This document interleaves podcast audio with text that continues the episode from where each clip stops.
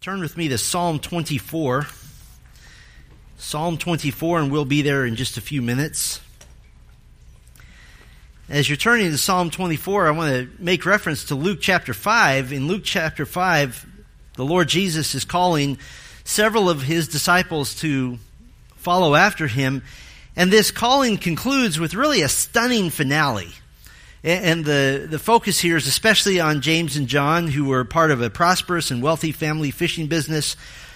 After showing them his power through a miraculous catch of fish, Jesus said to Simon Peter, who was with them, who was also a partner in the business, he said, "Do not be afraid. From now on you will be catching men." The famous, "You will become fishers of men." But here's the, the finale, the, the really striking finish to that whole exchange. Luke chapter five verse eleven says, "And when they had brought their nets, brought their boats to land, they left everything and followed him." They left everything.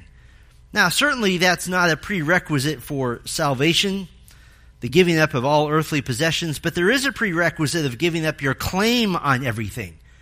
Everything that you think you own, anything which you think could keep you from following Christ, you have to give it up. That's what following Christ is. And that's really what we would like to address in the in the coming weeks, the heart attitude of giving up all things for the sake of Christ. And the most tangible way that we're called in Scripture to demonstrate that fact, that heart attitude, is with the financial offerings we give to the Lord and to His work. And so over the coming weeks, we're going to examine what you now know we're calling joyful generosity. This is our response to God's grace, to speak about the joy of the believer in Christ to contribute financially to kingdom work, particularly to the front line kingdom work. The front line is always the local church, always has been, always will be. And our focus specifically is on our need for a new facility, which I outlined in detail Friday night at our banquet. So I'm going to take the next seven messages, the next seven weeks, to give you seven reasons to give from the Bible, seven reasons we give to the Lord. Now, admittedly, I'm going to leave one reason out, and it's an important one, but I'm leaving it out because if I put it in there, it would sort of make this series irrelevant. So let me tell you what the whole reason that I'm leaving out is. The reason that we'll leave out to give is that you're commanded to do so. And in essence, I ought to be able to say the Word of God says you are to give financially, end of sentence there. Second Corinthians nine seven, "Each one must give as he has de- decided in his heart, not reluctantly or under compulsion, for God loves a cheerful giver." The idea of not reluctantly or under compulsion, this is often misunderstood to mean, "Pastor, you shouldn't preach on giving because you're trying to cause compulsion." Wrong. I'm trying to cause obedience. Compulsion is when you put things in the offering plate or in the offering bag with a bad attitude. That's compulsion. We would never want compulsion. You only give if you, it doesn't mean you only give if you want to. It means you give with a cheerful heart, not a reluctant heart. Now, if this morning happens to be your first Sunday at Grace Bible Church and you feel like you just won the negative lottery because we're preaching on giving, don't worry, we're not going to ask you for money. That is up to the members of Grace Bible Church to take care of. And I do know I'm very much preaching to the choir because on average, the members of Grace give significantly more per person than the national average. And so we're thankful for that. So why even talk about this? Well, we want to be like the church at Thessalonico, which the Apostle Paul said was an incredibly loving church. And he said, "But you should excel still more. If you're good, be great." And that's what we want to do. Now, before we really get rolling this morning, I want to take a little time to get our minds thinking in this direction and to introduce this series. I want to share some thoughts with you in a couple of directions, and then we'll get to two main texts that we're going to look at this morning. So here's some introductory thoughts. I'm going to, I want to talk about preaching on giving. I want to talk about misunderstandings about giving. I want to talk about worship and giving and cynicism about giving. And, and we'll just touch on these briefly to get our minds immersed in this topic. First of all, preaching on giving. There seems at times to be a reflex, knee-jerk reaction to preaching on giving because it feels so very personal. I have, to my face, been told, quote, "You can preach to me about anything you want except my money." And I've been told that multiple times. But the mandate of preaching is found in Second Timothy three sixteen, that all Scripture is breathed out by God and is profitable for, for teaching, for rebuking, for correcting, and training in righteousness. All Scripture. And if something is addressed in Scripture, then this pulpit ought to reflect that. And certainly no part of our lives is completely above any sort of accountability, because every part of life is addressed in the Bible. But preaching about money isn't really about money at all. Really, what we're talking about here is what we might call a spiritual E K G to check your heart, because it is a heart check. And I'm hopeful, very hopeful, that in our, in our Joyful Generosity campaign, we raise enough capital to make some serious steps forward in a new facility. But that's not my main goal. We could just as easily be having a campaign for marriages, a campaign for parenting, a campaign for evangelism, a campaign for being godly workers in the workplace. We could do any of that. We just happen to be choosing giving as our heart check, because how you think about money tells us where your heart is. It really does. And I've noticed over the years that the more mature and deep a believer is in the Lord Jesus Christ, that not only do they tolerate sermons about giving, they're excited about them. Because it's like going to the doctor and the doctor saying, you are in perfect health. That feels good. And so this is a checkup for us. So for my part, I will never apologize for preaching about giving any more than I would apologize for preaching Christ. I mean, we preach giving all the time, the fact that Christ gave his life for you. So we would never apologize for preaching the word. But there are definitely misunderstandings that have been traditionally perpetuated in the church. And probably the biggest misunderstanding occurs because of not understanding the covenants of Scripture. We, we talk about covenant here all the time. Jews, under the covenant that God made with Israel, it's, it's famously called the Mosaic Covenant, more accurately called the Israelite Covenant. But this covenant is called in the New Testament the Old Covenant, as compared to what? To the New Covenant. And in the Old Covenant, the faithful Jews were mandated to support the theocratic priestly government by giving ten percent of their income, ten percent of their produce, two times a year, and another ten percent every third year, for an average of twenty-three and a third percent of their income. In the Old Testament, this is called the tithe, the tenth. They were also to give separate free will offerings as thanksgiving and, and for other reasons. But we're not under the Old Covenant. We're under the New Covenant. And I'm going to speak extensively about that this evening, in fact. We don't live in a theocratic government. We now, to support the God-mandated government, we're not called to tithe. We're called to pay taxes. Romans thirteen. It's the same purpose. But beyond that, we are called to generously support the work of the preaching of the gospel on earth. Jesus was supported by the gifts of his followers. The apostles were supported by the gifts of the Jerusalem church. The very first church building known that was built specifically to worship Christ was built in about two fifty A D. It was built by the donations of local believers. First Timothy five makes it very clear that we're to generously support the preached word, the work of the kingdom.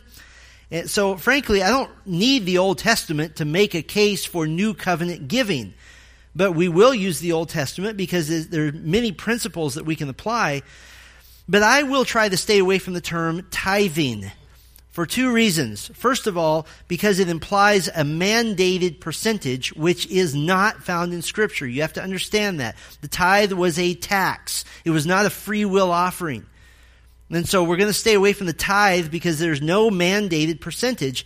And the second reason we'll stay away from it is because we're not under the Old Covenant. We celebrate the New Covenant, which is in the blood of Christ.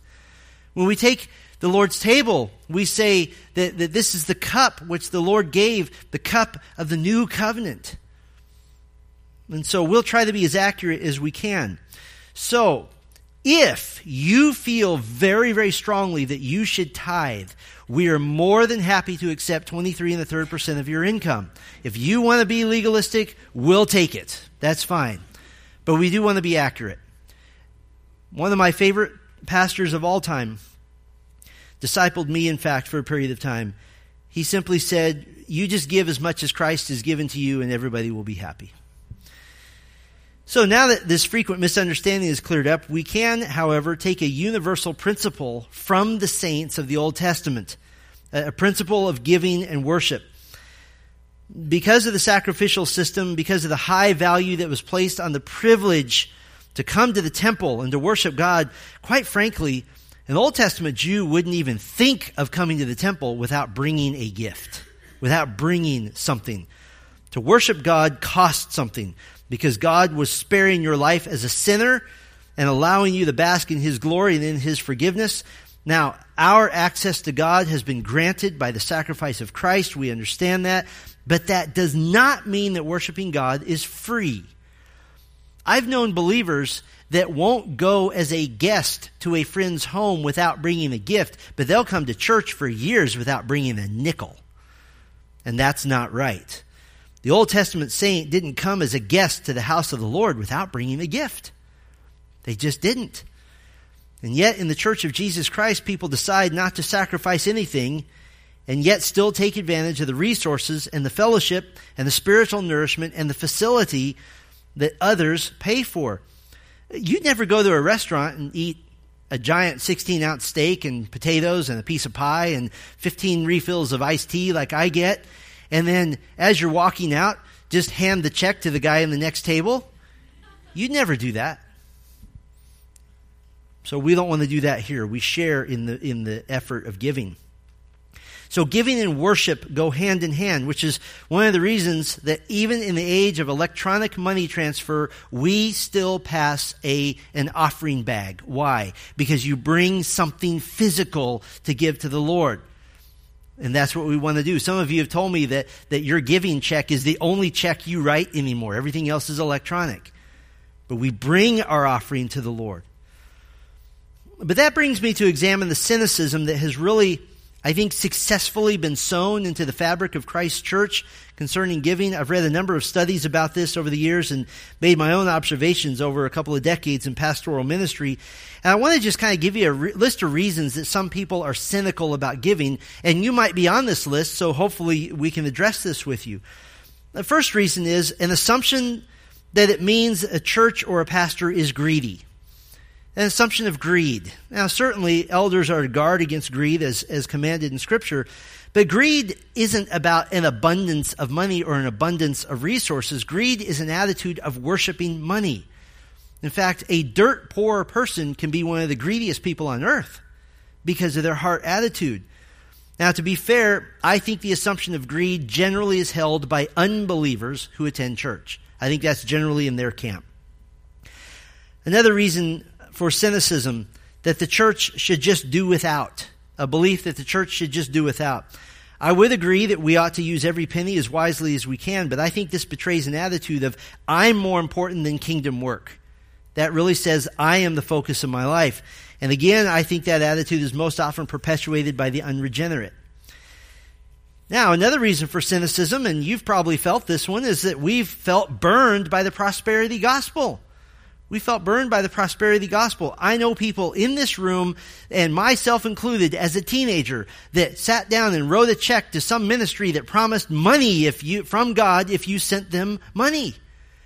And that burns you, because as you grow in the Lord, you understand this is the prosperity gospel, which is not about prospering you. It's about prospering the person who wants to prosper you. And so it's not a gospel at all, and it burns us to see a, a supposed minister of the gospel raking in millions of dollars per year in the name of telling people God wants them to be rich. But what really burns me is that it has created a negative association with the godly and perfect scriptures about giving. And now I can't hardly preach from Second Corinthians chapter nine without some of you thinking about the prosperity gospel preachers that have abused those scriptures. So we felt burned. Another reason for cynicism, a lack of understanding that giving is an act of worship, which is commanded in Scripture. Ask the average American church attender, what is worship? And they're going to say singing songs. That we have worship and then we have preaching. Frankly, I resent that, because reaching, preaching is part of worship. But, but worship encompasses all of life, everything. It is an act of worship to love your wife. It is an act of worship to honor your husband. It is an act of worship to raise your children to know the gospel. It is an act of worship to, to be a good worker. It is an act of worship to pay your taxes. and it is an act of worship to give to the Lord's work. Another reason for cynicism is fear that I won't have enough if I give. Fear that I, I, I won't be provided for. When money is tight, it can be very hard to give. And something occurred to me, we've said this a, a number of times, we, we've often said, because Second Corinthians nine very clearly promises that if you give even a little bit, the Lord sees that as a seed, and from that seed he will return to you the resources you need to continue to give. And so we've said, well, just give a dollar if that's all you can do. And it occurred to me that our elders at the end of every year send out a giving report to you, and you don't want to get a giving report that says twelve bucks on it. And I understand that. So maybe give it all at the end of the year, like a year-end twelve dollar gift or something. And so there is that fear. I'm going to preach an entire message on God's provision for you because I want you to be encouraged that you will have every meal that you need until you go home. I promise. No Christian has arrived in heaven and the Lord's saying, what are you doing here? You're not supposed to be here yet. Well, I starved to death. Oh, we forgot about you. That's never happened. The Lord will provide for you. Another reason for cynicism is not placing a value on the preached word and on evangelism. Not placing value on the preached word and evangelism. You know, I've noticed the more mature that a saint is, the more I've observed an urgency and a responsibility to be a major part of seeing the word of God proclaimed. I think a simple question is this: how much is a human soul worth? How much is a human soul worth? It's infinite. And, and the believer who is sat under expository preaching understands that you get what you pay for. If you want shallow Saturday night, Saturday night messages from a part-time pastor, then don't give much. But if you want men who literally spend their lives before God and in His Word to come before you and say, thus says the Lord from His Word, then give to that. Another reason for cynicism is a shallow understanding of the gospel. A shallow understanding of the gospel. Those with deep roots sunk down into the doctrines of grace and being watered by these glorious doctrines of regeneration and justification and sanctification and glorification, they tend to be generous. You want to know why? Because they're saturated in the generosity of God. And they see what they've been given in great detail, and it urges them to return that kindness. But in my experience, the top reason, the number one reason about cynicism toward giving, and that's the focus of our rest of our time today, number one reason is a belief that I own anything. The belief that I own anything, that my money is mine. The person who comes to me and says, you can preach to me about anything except my money, I always say that word is where you're going wrong. It's not your money. It's not yours. So to start us talking about giving, we have to begin by realigning our view of what we actually own. And to do that, we start with a foundation of theology proper, the study of God, His character, to put giving into its proper perspective. Because if we just say we should give to support the ministry of the church, we're starting at the finish line. That's the finish line. The starting line is sound theology and an understanding of God. So this morning, we'll look at our first reason to give. Give because of God's ownership. Give because of God's ownership. And to help us do this, we're going to do a kind of a flyover survey of two different Psalms, beginning with Psalm twenty-four. And we'll just divide this into two different thoughts this morning. We'll just call this two different factors concerning God that help us have a right view of giving. And so we'll call these God's privilege and God's promise. Two factors about God to help us have a right view of giving, God's privilege and God's promise. The first factor is found in Psalm twenty-four, God's privilege. What is God's privilege? What is His divine right? Well, we'll work our way toward the answer to that question. Psalm twenty-four divides very easily into, into some clear sections. Verses three through six is a section that we could call All Holy God. All Holy God. And it begins with a question of worship. Psalm twenty-three, Psalm twenty-four rather, verse three, who shall ascend the hill of the Lord, and who shall stand in His holy place? This speaks of coming to the temple on the hill of the Lord, standing in the place where He meets with the faithful. And the question is, who gets to do this? Who's qualified? Who is fit? Who is able to worship? Now, you might say, everyone is welcome. Verse four doesn't say that. It has a very sobering answer, a difficult answer. Verse four answers the question, he who has clean hands and a pure heart, who does not lift up his soul to what is false and does not swear deceitfully. And so here's the qualification. You must have clean hands. It means that you are righteous in your outward behavior, the things you do. You must have a pure heart. You have, you're righteous in your inner soul. You, you are undefiled with sinful thoughts. You are wholly devoted to the Lord. And you must have no idolatry. No idolatry. To, to lift up your soul to what is false, it, it speaks of having love or loyalty to anything above the Lord. To swear deceitfully speaks of placing a higher allegiance to a false god, to believe in the value of something above God. And the person who will do these things is now fit to worship God, to receive his blessing. Verse five, he will receive blessing from the Lord and righteousness from the God of salvation. Now, I don't know about you, but I see a problem here. And the problem is, is if those are the requirements to be allowed the privilege to worship God, then we're doomed. And we can't approach God. You want to know why? Because you do not have clean hands, you do not have pure hearts, and you certainly have not kept yourself from idolatry of the heart. So how can you be qualified? Well, our only hope of being qualified, of being fit, of being able to be a worshiper is to have someone who is qualified stand in our place.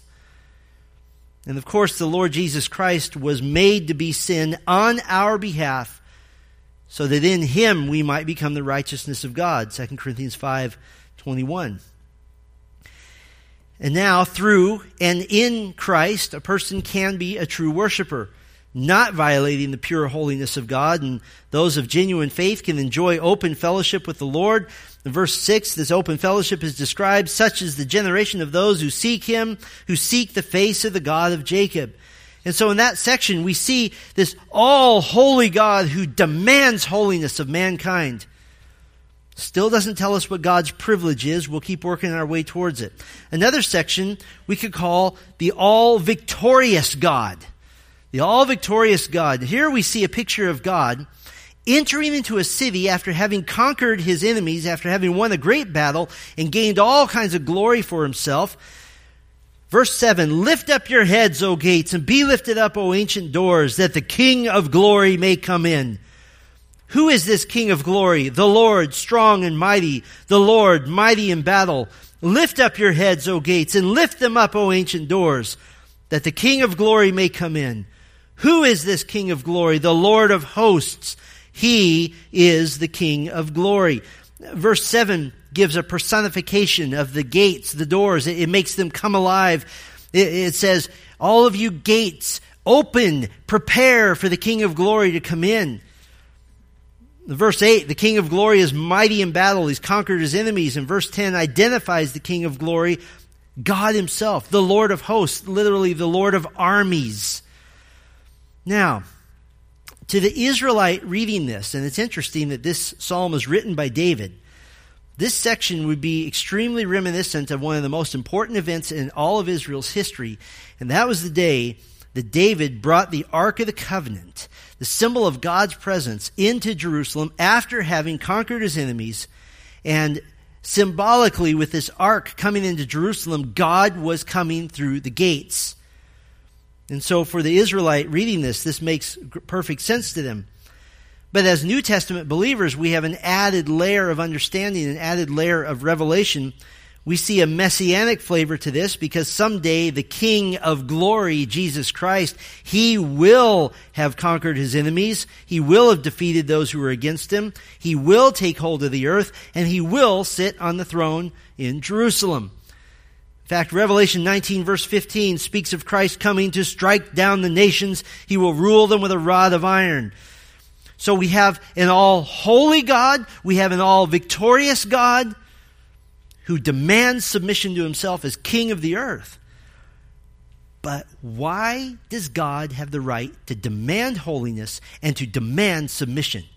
Why does he have that right? Well, mankind was made perfectly.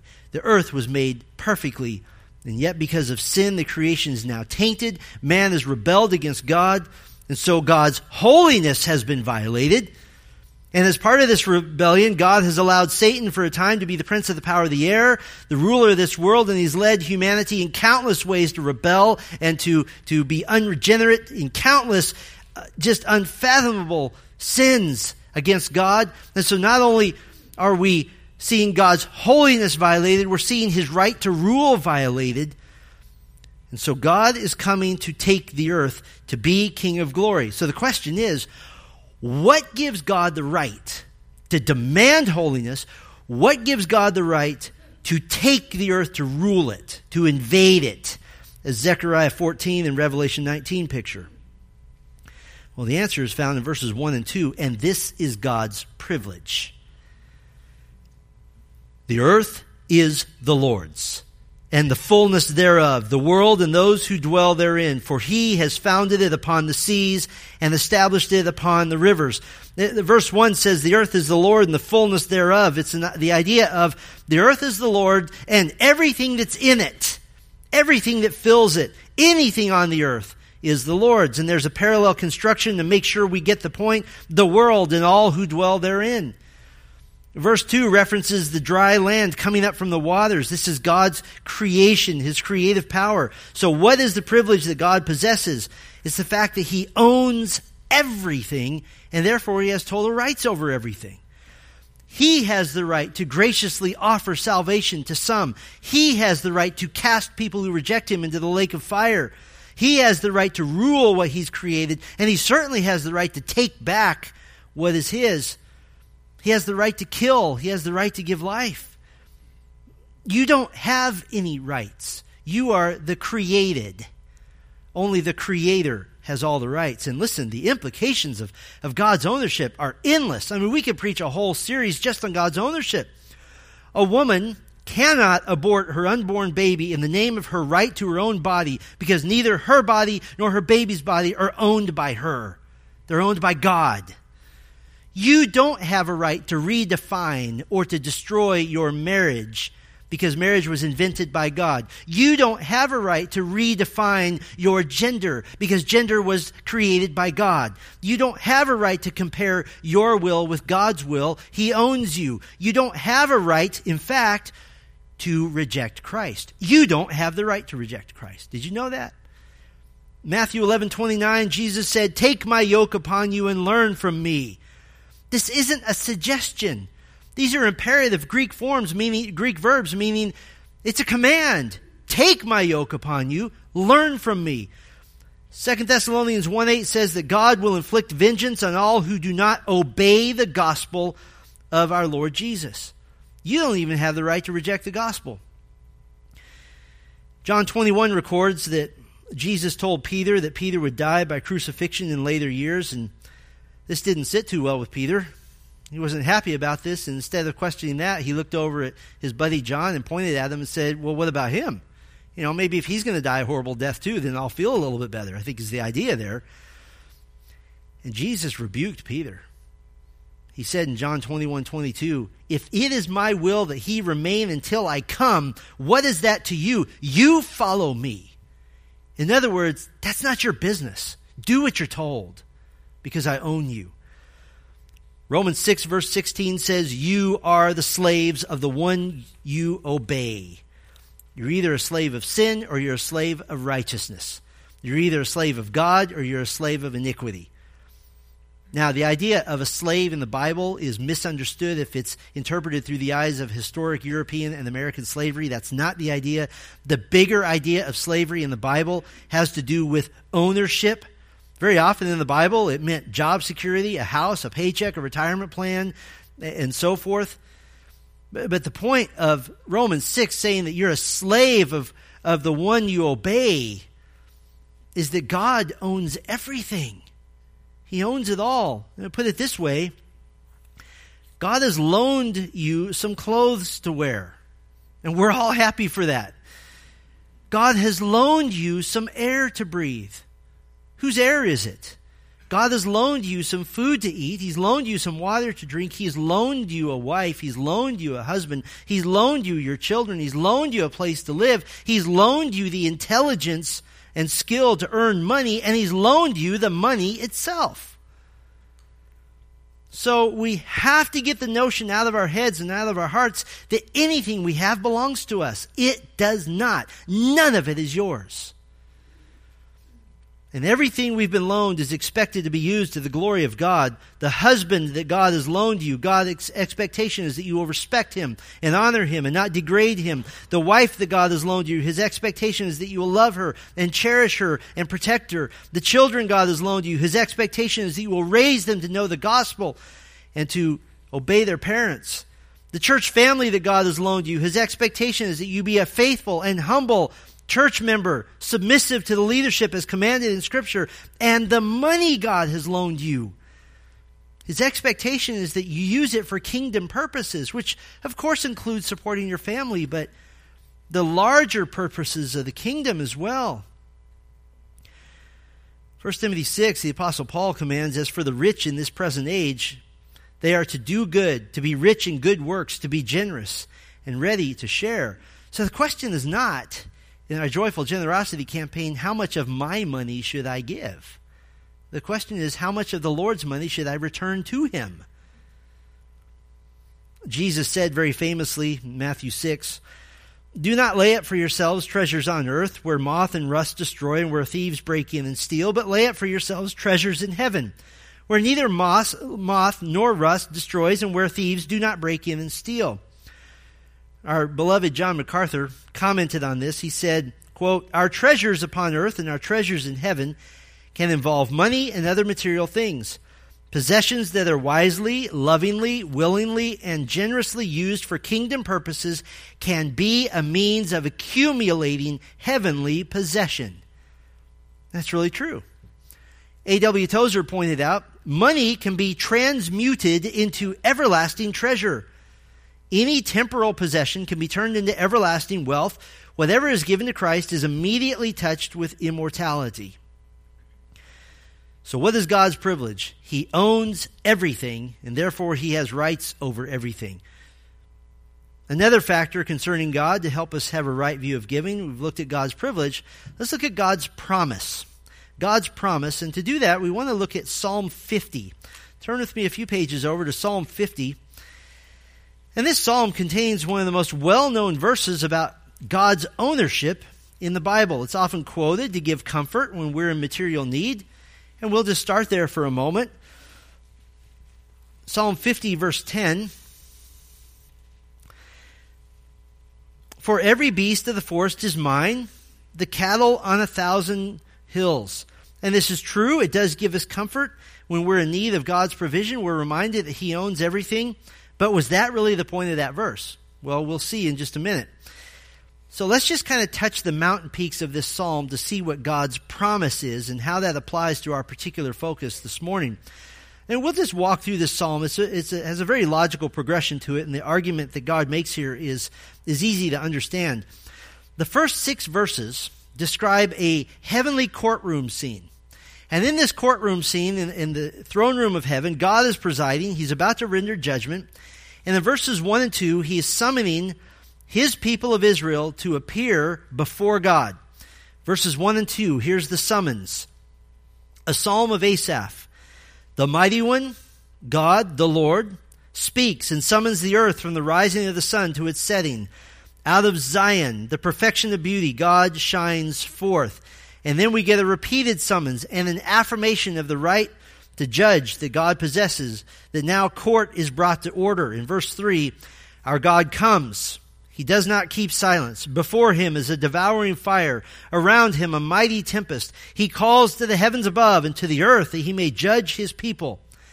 Gather to me my faithful ones, who made a covenant with me by sacrifice. The heavens declare his righteousness, for God himself is judge." So court is in session. Those that are on trial, that is Israel, have been brought before the judge. And he's going to give judgment and correction and reproof. He, he first of all, God gives his qualification to be judge, to be the not only the judge, but the witness against them. Verse seven, he says, "Hear, O my people, and I will speak. O Israel, I will testify against you." Here's his qualification. I am God, your God. Not just God in general, I am your God. In other words, I am the God that you signed on the dotted line, that you said, I will serve you, I will be faithful to you, I will obey your laws, I will love you with all of my heart, with all of my soul, with all of my might. And you violated that. And so he has the right now to come before them as judge. And the first thing he tells them is what they're not there for. What, what he's not condemning them for in verse eight.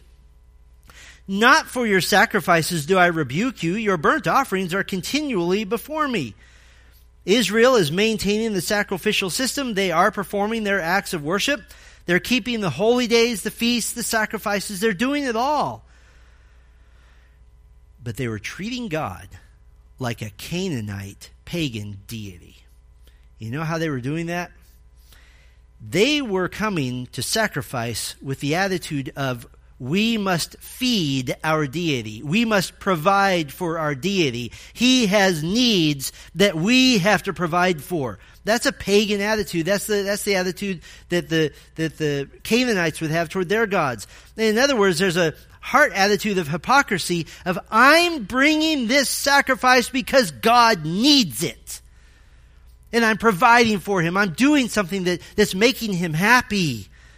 As if they're doing God favors. And so God reminds them that he doesn't need anything. He doesn't need them. He doesn't need the domestic animals, for example, being raised by the Israelites. Verse nine, "I will not accept a bull from your house or goats from your folds." It's not that every time somebody came and sacrificed a bull, God says, oh, thank you, I really needed that. Why? Because he already owns every animal. Verse ten, in context now, "For every beast of the forest is mine, the cattle on a thousand hills. I know all the birds of the hills, and all that moves in the field is mine." Uh, verse ten is not meant as an encouragement that God will provide for his people. It's meant as a rebuke, because the people have acted like they actually owned anything when they don't. He says, why do you think you're doing me favors? I already own that bull you're bringing. I already own that goat. I already own the cattle on a thousand hills. I own the hills. I own the mountains that the hills are set in. I own the, the continent that the mountains are on. I own the earth that the continents are on. And I own the universe that the earth is in. Any questions? So you bring me a goat and say you should be thankful for this? And then he says something that really kind of borders on being humorous. In verse twelve, "If I were hungry, I would not tell you, for the world and its fullness are, uh, are mine." Even if I did get hungry, I wouldn't tell you. I don't need your help. I can eat anything if I was hungry. I don't need you to bring me food. And so now, under the category of God doesn't need your money, verse thirteen, "Do I eat the flesh of bulls or drink the blood of goats?" His people were acting like he was dependent on them. And in fact, the sacrificial system is just the opposite. It's meant to show that we're dependent on you, not the other way around. And this has been almost humorous to a certain degree, but now God turns up the heat. And he goes from really a fairly mild correction to a serious indictment of false believers, of those with a fraudulent faith. In our day, we would call them the, the, the tares among the wheat, those church attenders who come and who are false and who don't know Christ. Verse sixteen, "But to the wicked God says, what right have you to recite my statutes or take my covenant on your lips?" And he challenges their right to associate themselves with God's covenant people. And then he gives examples, and, and the basic lesson here is that people of true faith act in righteousness and in purity and in, in absolute devotion to the Lord. Here are his examples. First, you ignored God's instruction. Verse seventeen, "For you hate discipline and you cast my words behind you." Second example, you approved of sin. You approved of sin. Verse eighteen, "If you see a thief, you're pleased with him, and you keep company with adulterers." The third example of their unfaithfulness, you sin greatly with your tongues. You sin greatly with your tongues. Verse nineteen, "You give your mouth free rein for evil, and your tongue frames deceit." A fourth example, you gossip and you slander. Verse twenty, you sit and speak against your brother. You slander your own mother's son. And worst of all, he condemns them for having a low view of God. And he says, basically, you think I'm just like you. Verse twenty-one, these things you have done and I have been silent. You thought that I was one like yourself. But now I rebuke you and I lay the charge before you. So he condemns the false believers. They ignore God's instruction. They approve of sin. They sin greatly with their tongues. They gossip and they slander, and they think that they're equal to God. So here's God's promise. It's a twofold promise. It is a gospel call. It is the choice of a lifetime. It is really the choice of eternity. And he makes this twofold promise to the one with false faith and then to the one with true faith. The promise to the one with false faith is found in verse twenty-two. Mark this. Then you who forget God, lest I tear you apart and there be none to deliver. If they don't repent, if they don't have a humble and a contrite heart, which heeds the true purposes of the sacrifices. The sacrifices are because we're dependent on God to forgive us of sin. That sin will be reckoned with. It will be dealt with. He will tear them apart. It's a Hebrew verb form that means he will do it over and over and over again. In other words, he's promising eternal damnation to those who will continue to give sacrifices with a hypocritical heart. But then the second part of the twofold promise is to those with true faith. True faith, verse twenty-three, the one who offers sacrifices, offers thanksgiving as his sacrifice glorifies me. To one who orders his way rightly, I will show the salvation of God. This is the one who's thankful for the mercy and the grace and the kindness and the goodness of God to forgive. And instinctively, he wants to obey God. And this is such a wonderful phrase. The one who orders his way rightly. To this one, salvation will be given because his faith was genuine. It was real. It was internal. Now, we don't want to misunderstand this whole psalm. God is not saying, stop giving your sacrifices to me since I don't need them. That's not what he's saying. He tells them what the faithful do. Look with me at verses fourteen and fifteen. Offer, literally slaughter to God, a sacrifice of thanksgiving, and perform your vows to the Most High, and call upon me in the day of trouble, and I will deliver you, and you shall glorify me.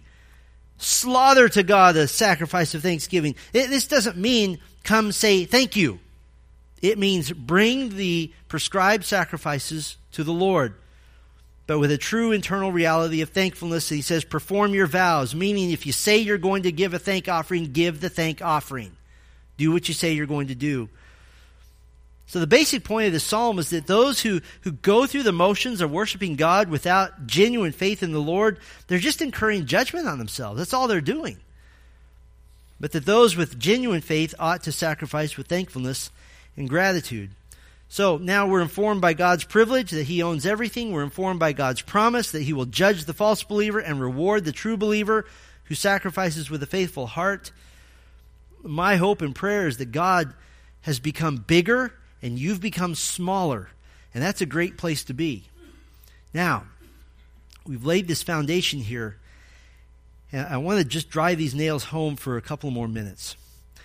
Because when your view of God is too small and your view of yourself and your stuff is too big, when God sort of owns everything and God is sort of concerned about your heart attitude in, in worship, then you don't really and you can't really trust him when he says in Second Corinthians nine verse eight, and God is able to make all grace abound to you so that having all sufficiency in all things at all times, you may abound in every good work.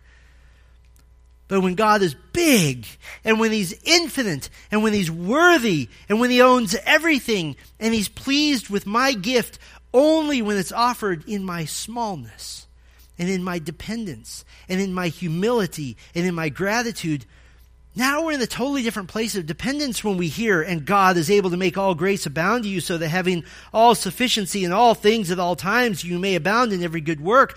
Now we can say, oh, my heavenly Father, I have a gift to bring to you, and I know that you will provide for me until that day I breathe my last and come home. So it's with joy and gratitude and thankfulness because of the blood of Christ that I bring my little bitty tiny gift. And we have total trust. Your view of God as being big will make the difference. The message of Psalm fifty is God saying, I don't need your stuff, I want your heart. And we tangibly show God our heart with an internal attitude accompanied by a sacrificial gift. I want to go back in time five hundred years before the writing of Psalm twenty-four and Psalm fifty. I want to go back in time to the time when God was setting up the place that he would meet with his people. First the tabernacle and then the temple. And guess what they did? They started a building campaign. And there were three steps to this building campaign. Step one, they announced the, the need. Exodus twenty-five one, the Lord said to Moses, speak to the people of Israel. Step two, they reminded them to whom they are giving, that they take for me a contribution. And step three was simply to collect. And God said, from every man whose heart moves him, you shall receive the contribution for me. But I want you to notice something. Was God looking for wallets or was he looking for hearts? Because we've already established that he doesn't need what we give. Well, the answer is found in, in ten chapters later in Exodus thirty-five. You don't have to turn there. This is reiterating the call to give to this building campaign. Exodus thirty-five, beginning in verse four, Moses said to all the congregation of the people of Israel, this is the thing that the Lord has commanded. Take from among you a contribution to the Lord, whoever is of a generous heart. Let him bring the Lord's contribution, gold, silver, and bronze. Verse twenty-two says, so they came, both men and women, all who are of a willing heart, brought brooches and earrings and signet rings and armlets, all sorts of gold objects, every man dedicating an offering of gold to the Lord. And what was the attitude that these people brought with their generosity? It was a joyful attitude. It was, not to be cliche, joyful generosity. How do we know that? Because Exodus thirty-six verse three says, they received from Moses all the contribution that the people of Israel had brought for doing the work on the sanctuary. They still kept bringing in free will offerings every morning. And finally, Moses had to have a big powwow and say, stop. We have enough. We have more than enough. Because here's what they've been giving. Gold, silver, bronze, blue and purple and scarlet yarns, fine twisted linen, that's like lace, goat's hair, tanned ram skins, goat skins, acacia wood, oil for the lamps, spices for anointing oil, fragrant incense, precious stones, and then we've already mentioned the brooches, the earrings, the signet rings, and the armlets, all of gold. Now, I don't know about you, but I'm trying to do my history lesson here and think that a few months earlier, this whole nation, they were a nation of slaves. And here they are. Where on earth did they get this fortune? Right before the tenth plague of the killing of the firstborn of Egypt, God had instructed Israel to go knocking on the doors of the Egyptians and ask for silver or gold. The result is found in a little tiny footnote in Exodus twelve. It's just it almost should be in parentheses. The people of Israel had also done as Moses told them, for they had asked the Egyptians for silver and gold, jewelry, and for clothing, and the Lord had given the people favor in the sight of the Egyptians, so that they let them have what they asked. Thus they plundered the Egyptians. Hey, can you imagine this? You, you knock on your neighbor's door and say, hi, I'm your you know neighborhood Jew over there, I'm the slave, and um, you know, I was just wondering, could you give me all of your stuff? And, oh yeah, look, here's my mother's best gold, and here's my silverware, and here's this. Wait, I think I have some money. Let me give that to you too. And wait, empty the house. Bring the furniture. Bring the clothes. Look, do you want one of my kids? No, he's Egyptian. You don't want him. And they're all going door, door to door and coming away with, with stuff. They were wealthy. Why? Because God was going to build a place for himself to be glorified. And they plundered the Egyptians. Before they ever knew that they would be building a place of worship, God provided for them. He did the ancient Near East version of a wire transfer from Egypt to Israel. Why? The earth is the Lord's, and the fullness thereof, the world and those who dwell therein.